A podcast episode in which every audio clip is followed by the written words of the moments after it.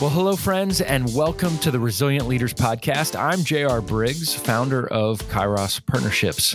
Kairos Partnerships is an organization committed to equipping hungry leaders for a world of complexity and uncertainty. That's why resilience is so important. And that's why we bring you episodes each and every week on this important topic. Well, I was swimming laps at the Y this morning, something that I enjoy doing three times a week. But let me be clear I'm no Olympic swimmer. I'm not a dolphin gliding through the water. I'm much more like a manatee just trying to grab uh, my next breath of air. But even though I'm slow, I love it. Such a great workout. And this morning, in my last set of laps, I was pushing myself to finish strong. And I found myself on my last length coming up to the wall. I could see it through my goggles. And I was saying out loud underwater, just five more strong strokes.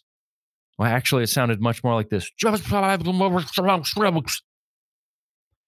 See, I wanted to finish well. It's such a great feeling when you finish a workout well, right? Well, this reminded me of the philosophy that I've adopted from Daniel Pink that I heard several years ago that stuck with me. He called it just five more. It's really simple. It goes like this whatever you're doing, just do five more beyond what you planned on doing. If you were going to stop, just do five more. So, for example, if you're reading a book and you're about to stop at the end of that chapter, just push yourself to read five more pages and then stop. If you're working on a project at work that you just really don't want to do, but it has to get done, just push for five more minutes. If you're writing a report that's due next week, just write five more sentences or maybe five more paragraphs past where you were planning on stopping. If you're needing to finish a few emails because your inbox is overflowing, just try to push out five more brief emails before closing your computer.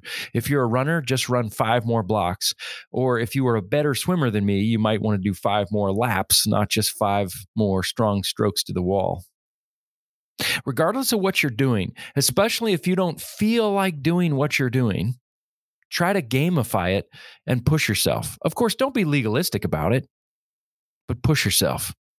It's an amazing feeling to push past what you had thought you would do. I used this when I was finishing my dissertation. I would say, man, I'm just going to finish, you know, at the end of this chapter. I'm just going to finish writing this and then I'm going to stop. And I thought, you know what? I'm going to try to push to do five more paragraphs. Or I'm going to do five more end notes or footnotes. And let me tell you, that was a painful, tedious process. But what happens is over time, you have a rush of confidence than when you were normally going to stop. There's a wave of satisfaction that's hard to put into words. Plus, if the job is not done yet, then the next time you pick it up, it's five less minutes, pages, paragraphs, or emails that you have to do when you pick it up again.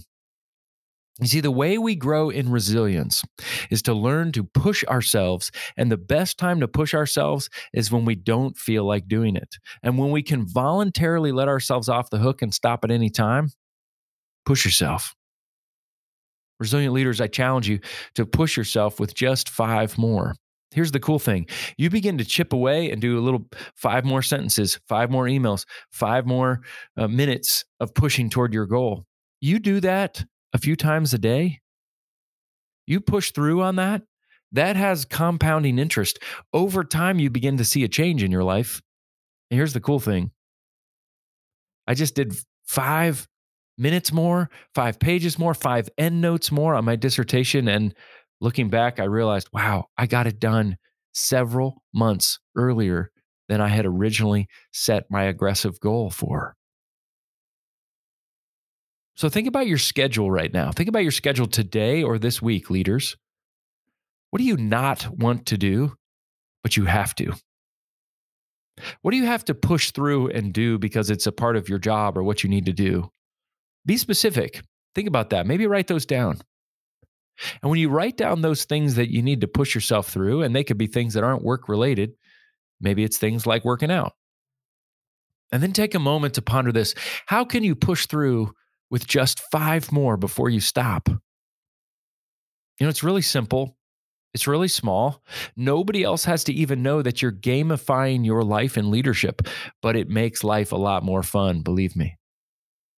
But pushing yourself is good. Again, don't be legalistic about it, but pushing yourself is good. And in doing so, you'll find that over time, slowly, little by little, throughout each day, you'll build up the stamina, the confidence, and the strength to face bigger and more difficult challenges.